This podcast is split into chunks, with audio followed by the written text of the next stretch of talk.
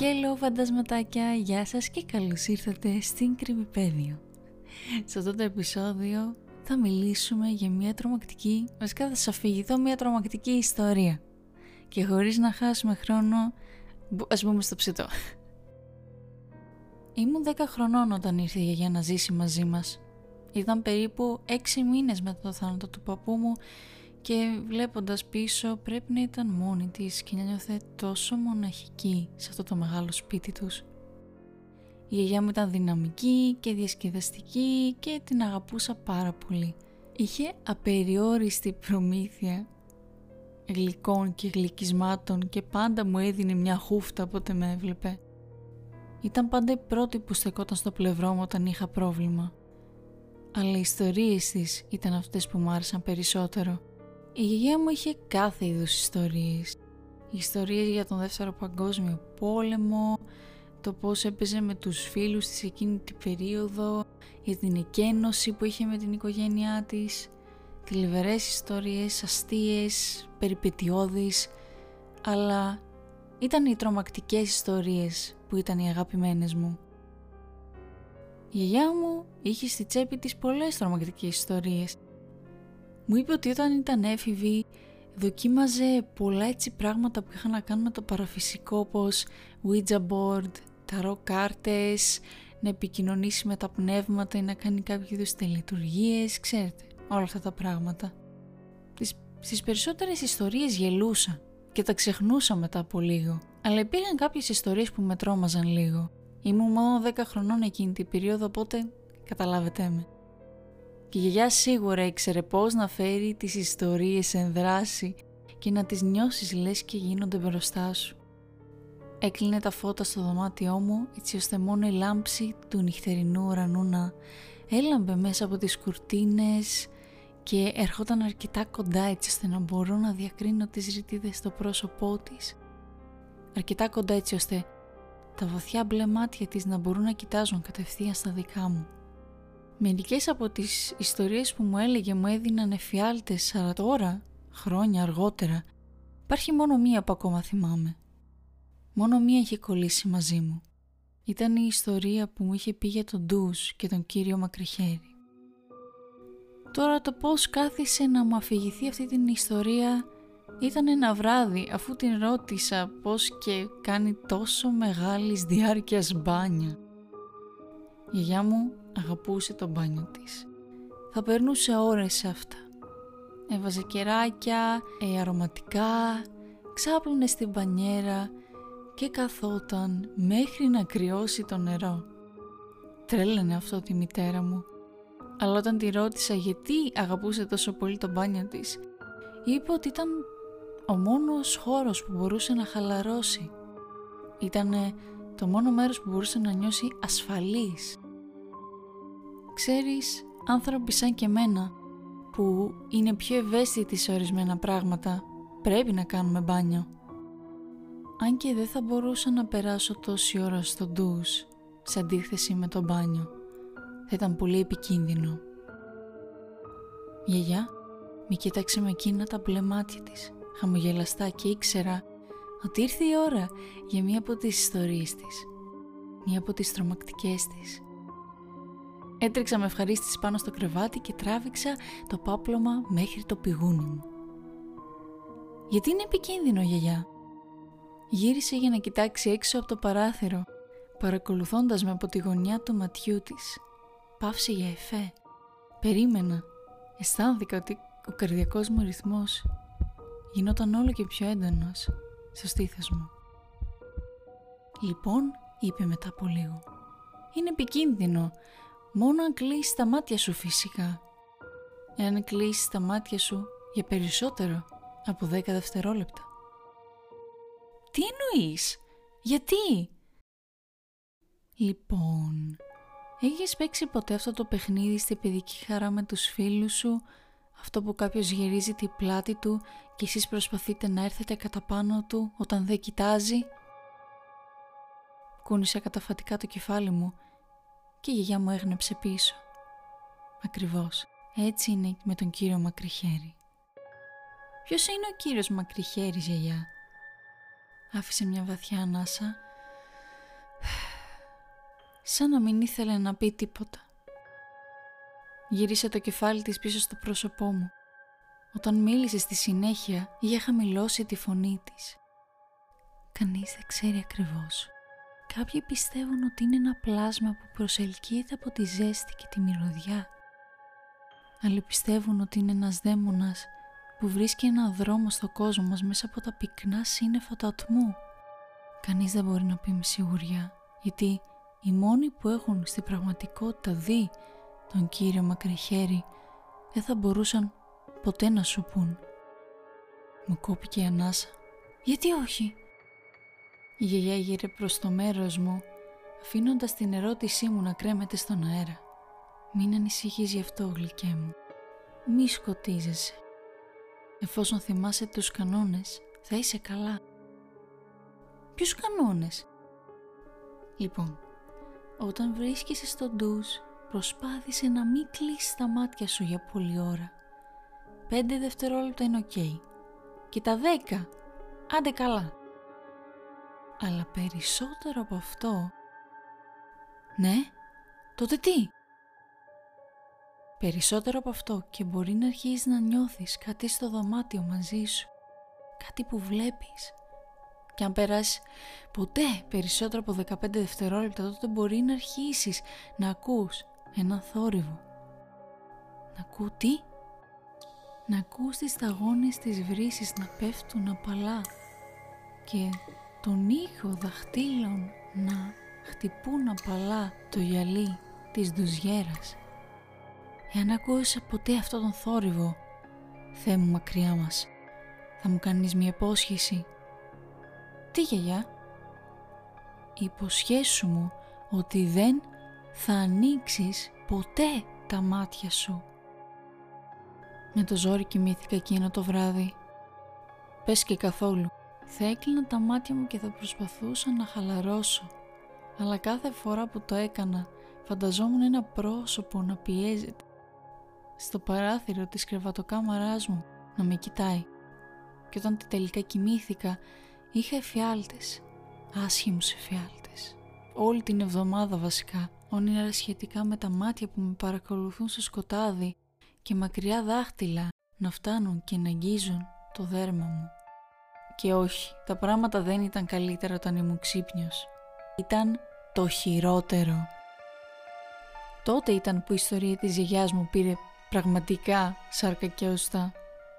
Ποτέ δεν το είχα σκεφτεί αλλά ξαφνικά είχα πρόβλημα να κλείσω τα μάτια μου εκεί. Στεκόμουν κάτω από το χτύπημα του νερού. Το σαμπουάν έτρεχε κάτω από το πρόσωπό μου και μόλις έσφιγγα τα βλέφαρά μου κλειστά άκουγα τα λόγια της γιαγιάς να τρέχουν στο κεφάλι μου. Πέντε δευτερόλεπτα είναι οκ. Και δέκα, άντε, εντάξει. Αλλά περισσότερο από αυτό. Τρίβω γρήγορα τα μαλλιά μου, αισθάνθηκα ότι το σαμπουάν στάζει από το πηγούνι μου και μόλις μετρούσα τα τελευταία πέντε δευτερόλεπτα το ένιωθα. Ένα είδος πίεσης. Όχι αίσθηση παρακολούθησης ακριβώς, αλλά κάτι κοντά σε αυτό. Έτρεξα τα δάχτυλά μου πιο γρήγορα και πιο γρήγορα στα μαλλιά μου. Προσπαθούσα να βγάλω ξέφρενα τον αφρό.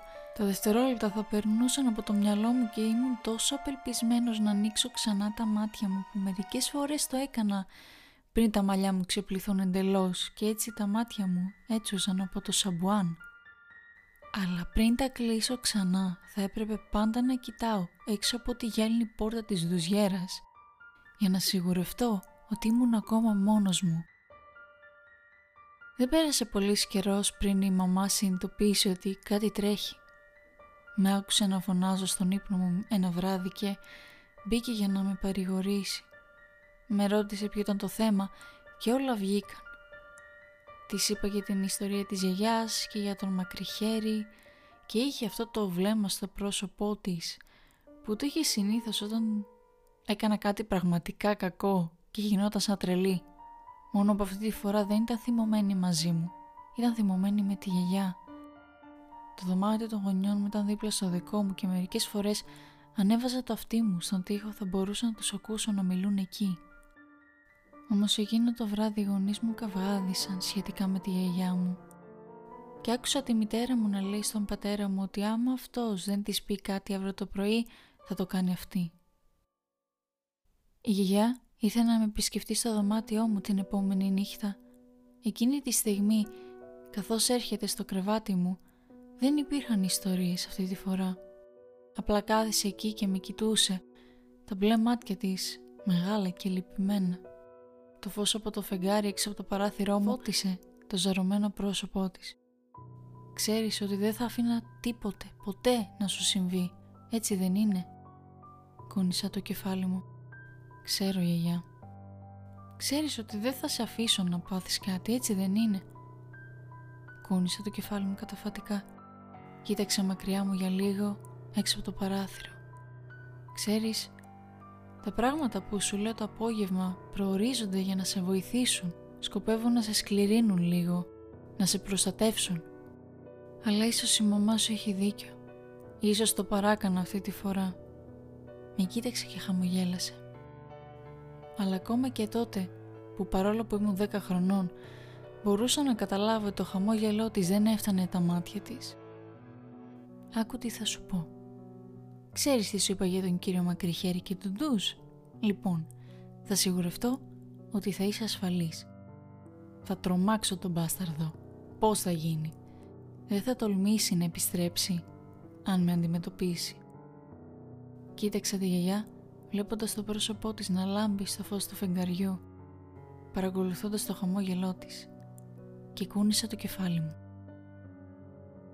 Εγώ ήμουν αυτός που τη βρήκε δεν ξέρω πότε ακριβώς συνέβη, αλλά υποθέτω ότι ήταν περίπου μια εβδομάδα αφού είχαμε αυτή τη συζήτηση στο δωμάτιό μου.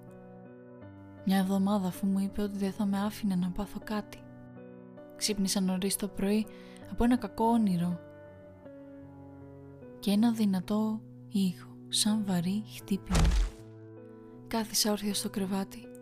Το δωμάτιό μου ήταν ήσυχο και δεν μπορούσα να ακούσω τίποτα από τον τοίχο μου. Αλλά το σπίτι δεν ήταν εντελώς σιωπηλό μπορούσα να ακούσω τον ήχο του ορμητικού νερού. Θόρυβος της δουζιέρας. Ξεπίδησα από το κρεβάτι μου και έτρεξα στο δωμάτιο στον επάνω όροφο με την καρδιά μου ήδη να χτυπάει έξω από το στήθος μου. Μόλις έφτασα στη κλειστή πόρτα του μπάνιου, άρχισα να χτυπώ. Ένας βαθύς τρόμος έβγαινε μέσα σαν κρύο νερό από ένα πηγάδι, κάτι που δεν μπορούσα να τοποθετήσω και συνέχισα να χτυπάω και να φωνάζω. «Γιαγιά!» Ξανά και ξανά, παρόλο που δεν απάντησε. Άκουσα τους γονείς μου να ξυπνάνε και πριν είχαν την ευκαιρία να φτάσουν εδώ, σήκωσα το χέρι μου για να δοκιμάσω τη λαβή της πόρτας. Αλλά η πόρτα δεν ήταν κλειδωμένη και στρέφομαι ξαφνικά προς τα μέσα και με φέρνει πρόσωπο με πρόσωπο με έναν τείχο ατμού. Η θερμότητα χτύπησε το δέρμα μου. Γύρισα τα μάτια μου πάνω στην ομίχλη και κοίταξα το μπάνιο και προτού ο μπαμπάς με σμπρώξει στη μία πλευρά. Την είδα.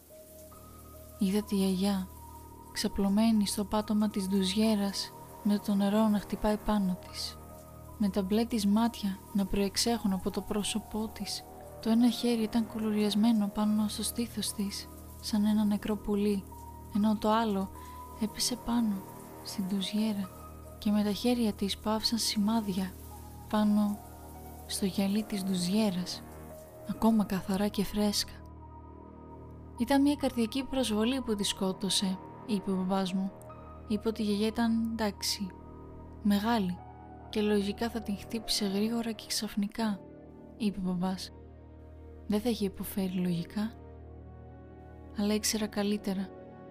Ακόμα και ως δεκάχρονο παιδί ήξερα καλύτερα και χρόνια αργότερα Γράφοντας αυτό το κείμενο σε ενήλικας τώρα, ξέρω ακόμα καλύτερα. Γνωρίζω επίσης ότι η γυναίκα και τα παιδιά μου δυσαρεστούν στο γεγονός ότι δεν κάνουμε ντους στο σπίτι παρά μόνο μπάνιο. Προσποιούνται ότι είναι εντάξει και με χιούμορ, αλλά μπορώ να καταλάβω ότι δεν το καταλαβαίνουν τόσο καλά όσο εγώ. Η γυναίκα μου πιστεύει ότι το κάνω διότι έχω το τραύμα που είδα τη γιαγιά μου να πεθαίνει μπροστά μου όταν ήμουν μικρός. Υποθέτω ότι έχει δίκιο. Αλλά δεν ξέρει την πλήρη αλήθεια. Κανείς δεν ξέρει. Και κανείς δεν θα με πίστευε ακόμα και αν τους το έλεγα. Κανείς δεν θα με πίστευε αν έλεγα τον λόγο που δεν κάνω ντουζ. Ο λόγος που το σταμάτησα από τότε που ήμουν 10 χρονών δεν είναι μόνο επειδή ήμουν σημαδεμένος από την όψη ενός πτώματος.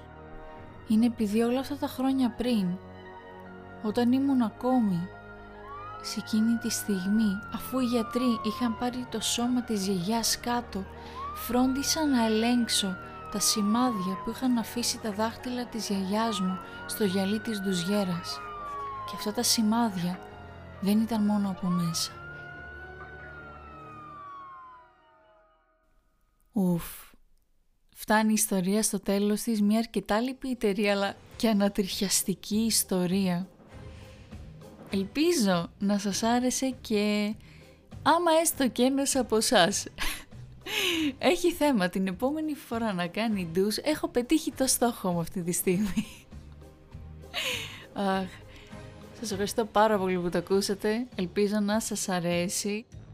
Όσοι με ακούτε πρώτη φορά, γεια σας, καλώς ήρθατε στην Creepypedia, ένα podcast που μιλάμε για το οτιδήποτε τρομακτικό και παραφυσικό και έτσι τέτοια ωραία πραγματάκια. Αν θέλεις να βρεις το podcast στο Instagram, πάτα παπάκι Creepypedia και μάντεψε, έχουμε και YouTube κανάλι. όπου κάθε Τετάρτη στις 8 συγκεντρωνόμαστε, κάνουμε το λεγόμενο συνέδριο φαντασμάτων, όπου παίζουμε τρομακτικά παιχνίδια και θα υπάρχει link και πληροφορίες κάτω στην περιγραφή του επεισοδίου, αλλά μέχρι τότε και μέχρι την επόμενη φορά που θα ανέβει ένα νέο επεισόδιο, να είστε καλά, να είστε υγιείς και να προσέχετε. Bye bye!